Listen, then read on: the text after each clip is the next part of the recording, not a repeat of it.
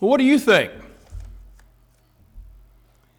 That's how Jesus introduces his parable today. This is the third week in a row we've been in parables of in Matthew. Uh, frankly, though, this one's probably a lot easier to get. The first week was uh, the unforgiving servant parable. The last week was the parable of the laborers in the vineyard. Um, those were long and kind of. You know. This one, though, is really short. What do you think? Man has two children, two sons. He tells the first son to, Well, son, I want you to go out and work in the vineyard. And the first son says, No. Well, then it says that he changed his mind and he ended up going. And then the second son, the dad goes to him and says, Son, you go and work in the vineyard. And second son says, Okay. And then he doesn't go. And then Jesus asked the question, Which of the two did the will of the Father? What do you think? Which one did the will of the Father? This is a question to y'all. This is not one where I'm just going to. Which one? The first one? The second one? Not the third one. There's not one. Huh? Uh, the first one, now, neither one of them were perfect. But in the end, yeah, the first one. Well, you got it right, Francis. Now I want to ask what is the will of the Father? I hear a good bit when folks will say, um, I'm trying to figure out what God's will is for me. What is God's will for my life? What is God's plan for my life? And, and not to disappoint those that might think I have an inroads in that. Um, I really think that God's will for us is, well, kind of what Scripture says to love God with all we got heart, soul, mind, and strength and to love others, love our neighbors as ourselves. That's God's will for us, I think. I don't know that God has this particular plan for me that I'm supposed to do this or that and that, and I, I, I just don't see that. And of course, Part of the reason why I see that that way is because it seems like very often when people say they know God's plan, it's that it always is going to be rosy. It's going to be something that makes them rich, successful. I don't know. That's always God's plan. Um, I just think that God's will is to love God and to love others. And that's it. Now, of course, to say that's it really means everything because that is what life is about every day in the wrestling of loving God more fully and loving others in an increasingly deeper way and broader way. So to say that's it, well, yeah, that's everything. Now, which one would you say you are? This is one you don't have to answer out loud. Are you the one that says yes but does no? Are you the one that says no but does yes, or are you the really good one that says yes and does yes? Now, before we get into that, I want to go back a little bit and kind of put some context around this, about what's going on around this story. Last week we read in uh, Matthew 20. Now we're in Matthew 21. At the beginning of Matthew 21, things are really starting to um, get real. Jesus and the religious authorities had had a little bit of differences along the way, you know, but now it's getting real. Beginning of chapter 21, Jesus rides into Jerusalem on a donkey on what we call Palm Sunday when people were laying down coats, when they were laying down palm branches, and they were saying things like, Blessed is he who comes in the name of the Lord, Hosanna to the Son of David, and all these kinds of great pop- proclamations to Jesus, a very symbolic notion of Jesus coming into the, to the Jerusalem with great authority given him by God. However, it's Jerusalem, the religious center of the Jewish faith. The religious leaders, they were the authority. Who's the authority? Right after that story, it gets even deeper. Right after that story of the going into Jerusalem, Jesus goes into the temple. He runs out the, um, the merchants. He turns over the tables of the money changers and he says, You know, this is supposed to be my father's house of prayer, but instead you've turned it into a den of robbers. That didn't endear him with the religious leadership. There's a lot of tension. Who is the authority?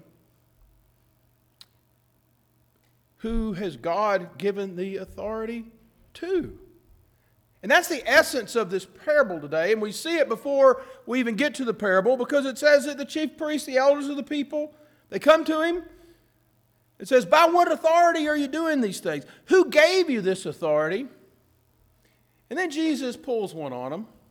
He says, I'll tell you what. Who gave John the Baptist his authority? You remember John the Baptist? He's the guy that baptized Jesus. Before he baptized Jesus, though, he'd already gone out in the wilderness proclaiming, Repent, for the kingdom of heaven has come near. And do you remember, and this is only in Matthew's telling of it, when he's out there baptizing folks, he sees the Pharisees and the scribes, some of the religious leaders. Remember what he says to them? You brood of vipers, who warned you to flee the wrath that is coming? Bear fruit worthy of repentance. That would not endear John to most of the religious leaders. Calling somebody a brood of vipers, that's not, a, that's not really nice. There's a lot of disagreement about who is the authority. Is it Jesus? Is it these religious leaders? Now, why does Jesus call out the religious leaders? It has nothing to do with the Jewish faith. It has nothing to do with most all of the Jewish people. It has nothing to do really with their system of worship.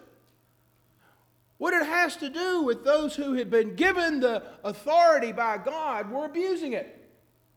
These chief priests, these, these elders, these scribes, these ones that were supposed to be shepherds of the people who cared for the people, instead, these shepherds were really wolves.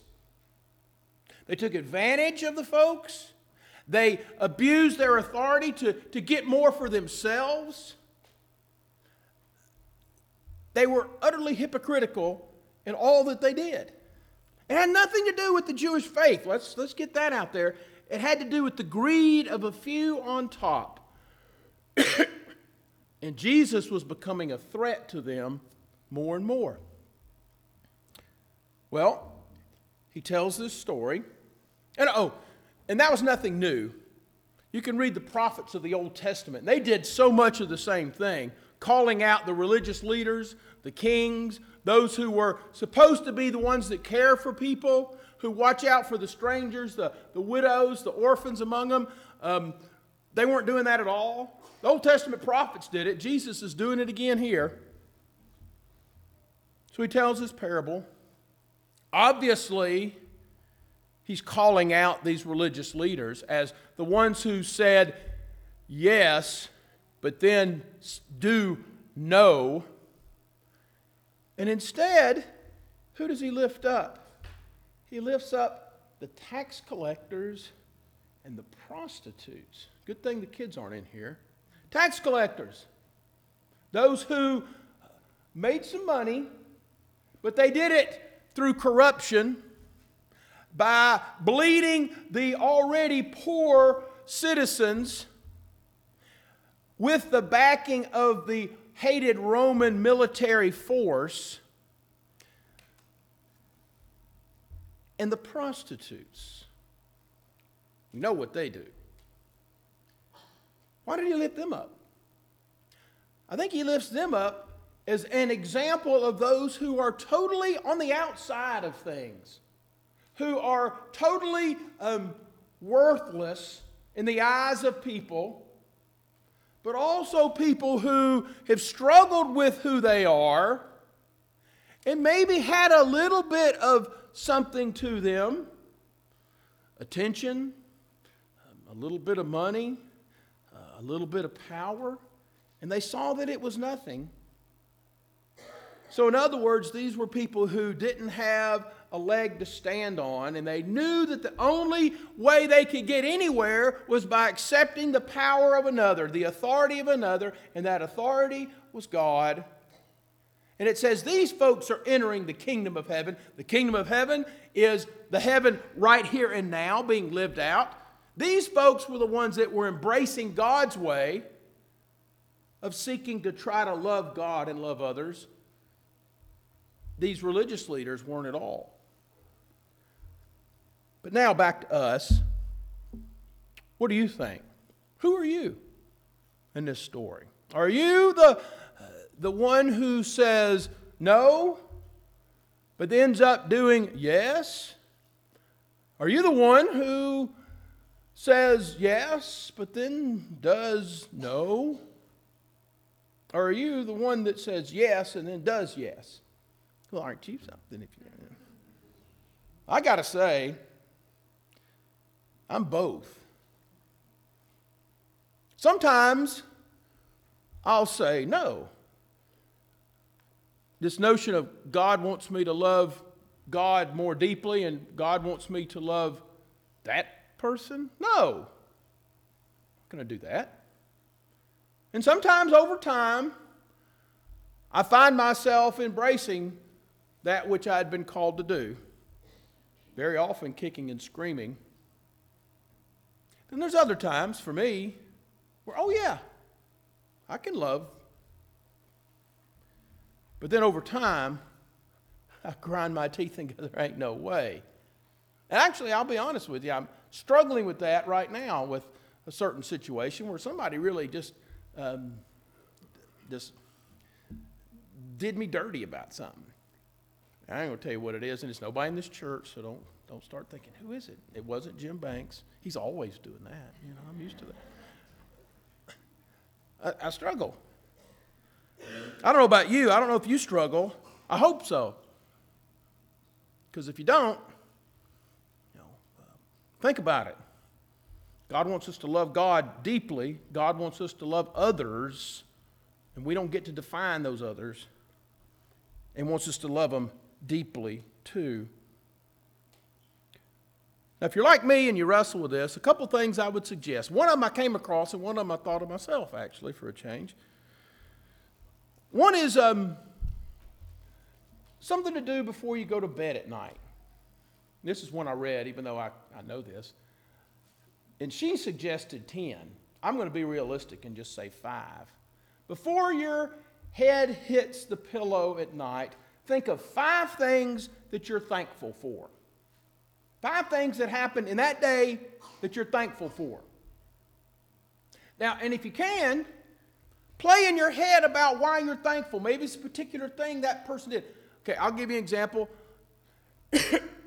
Carter, he's not here, he's in Florida, so I can talk about him and he's not get embarrassed. Let's say Carter did something nice for his sister that day, which is a miracle, much less. But no, that just I can't. Even, I'm not even thinking. If he did something kind, you know, um, or say you're thankful because you, you had a chance to talk to someone you hadn't talked to in a bit, and it was it felt good to talk to that person and be reminded of their friendship or the relationship you have with them. Five things. And this lady that suggested this, it, it makes us feel better that we don't always fail because life does have its blessings. And then the other one is one I kind of thought of. And it goes back to what I've said the last two weeks about those parables is that the parables really are not about, it wasn't about the laborers in the vineyard. It really wasn't about the, the unforgiving servant. Um, it wasn't today about the two sons. Really, this parable is about God, who is the Father, who continues to call both these children, no matter how they respond, and if I think we could write this story more, he's going to keep calling both of them because this God is a God of all grace and all patience and all kindness. And it reminded me, well, I read a story this week that reminded me of that. I want to read it. It's come from a man named Samuel Wells. He's a, uh, minister in England in the Anglican tradition. 23 years ago, when I was in my first pastoral appointment, that means his first church, there was an 11 year old boy who started coming to my church at the suggestion of a teacher at his middle school. He was an isolated, discon- disconsolate figure who didn't mix easily, and he took a greedy share of the cookies after worship. After he had been coming a few months, funds were found for him to participate in a parish weekend retreat. By Saturday morning, the complaints were raining down. He was rude, he was grabbing food, he was bullying the younger children. The adults finally had to talk to each other about it. It was one of those conversations where the pastor doesn't get a vote. The teacher, through, whom, through whose influence the boy had first come to church, pointed out that being brought up solely by his young and temperamental father, he was a troubled boy looking for security. Allowances were made, patience was maintained, and gradually the lad began to find his feet. Nine months later, at a special evening service, he was baptized. His father wasn't there, his mother and brother living across town, they weren't there either. But about 40 people were. And each member of the congregation was invited to describe what they most valued about being members of that church. One of them said friendship, another person said acceptance, a third person said trust. Then, when the little boy was asked that same question, his narrow, fixed frown broke for once into a smile, and he said, You didn't throw me out after that first weekend. That boy's life, this goes on to say, was not an easy one. It's not an easy one for him. It's, he experienced homelessness and such, and, and his father died very sadly. But this young man is still holding on that this church, this God, never gave up on him. That's something I think we can go to bed at night giving thanks to God for. This morning you'll see in your bulletin, Kim put in an insert that's this color. and you will have seen the picture that comes with that uh, being, you want to throw that on there now. You've probably seen this, uh, we put it up at communion sometimes. And it's um, a lady named Jan Richardson, who is more of an artist than a writer, but she's also a great writer. And today is World Communion Sunday. Um, and this that she writes to me as I read it reminded me of this is God's will for our world. So I thought at the end of this parable that talks about doing God's will, this would be an appropriate thing to read. And the table will be wide. And the table will be wide. And the welcome will be wide. And the arms will open wide to gather us in. And our hearts will open wide to receive. And we will come as children who trust that there is enough and we will come unhindered and free, and our arching will be met with bread, and our sorrow will be met with wine. And we will open our hands to the feast without shame. We will turn toward each other without fear. And we will give up our appetite for despair. And we will taste and know of delight. And we will become bread for a hungering world. We will become drink for those who thirst. And the blessed will become the blessing. And everywhere, will be the feast. That's God's will. That all places among all people there will be the feast of God. And thanks be to that God for God's grace and love. Amen.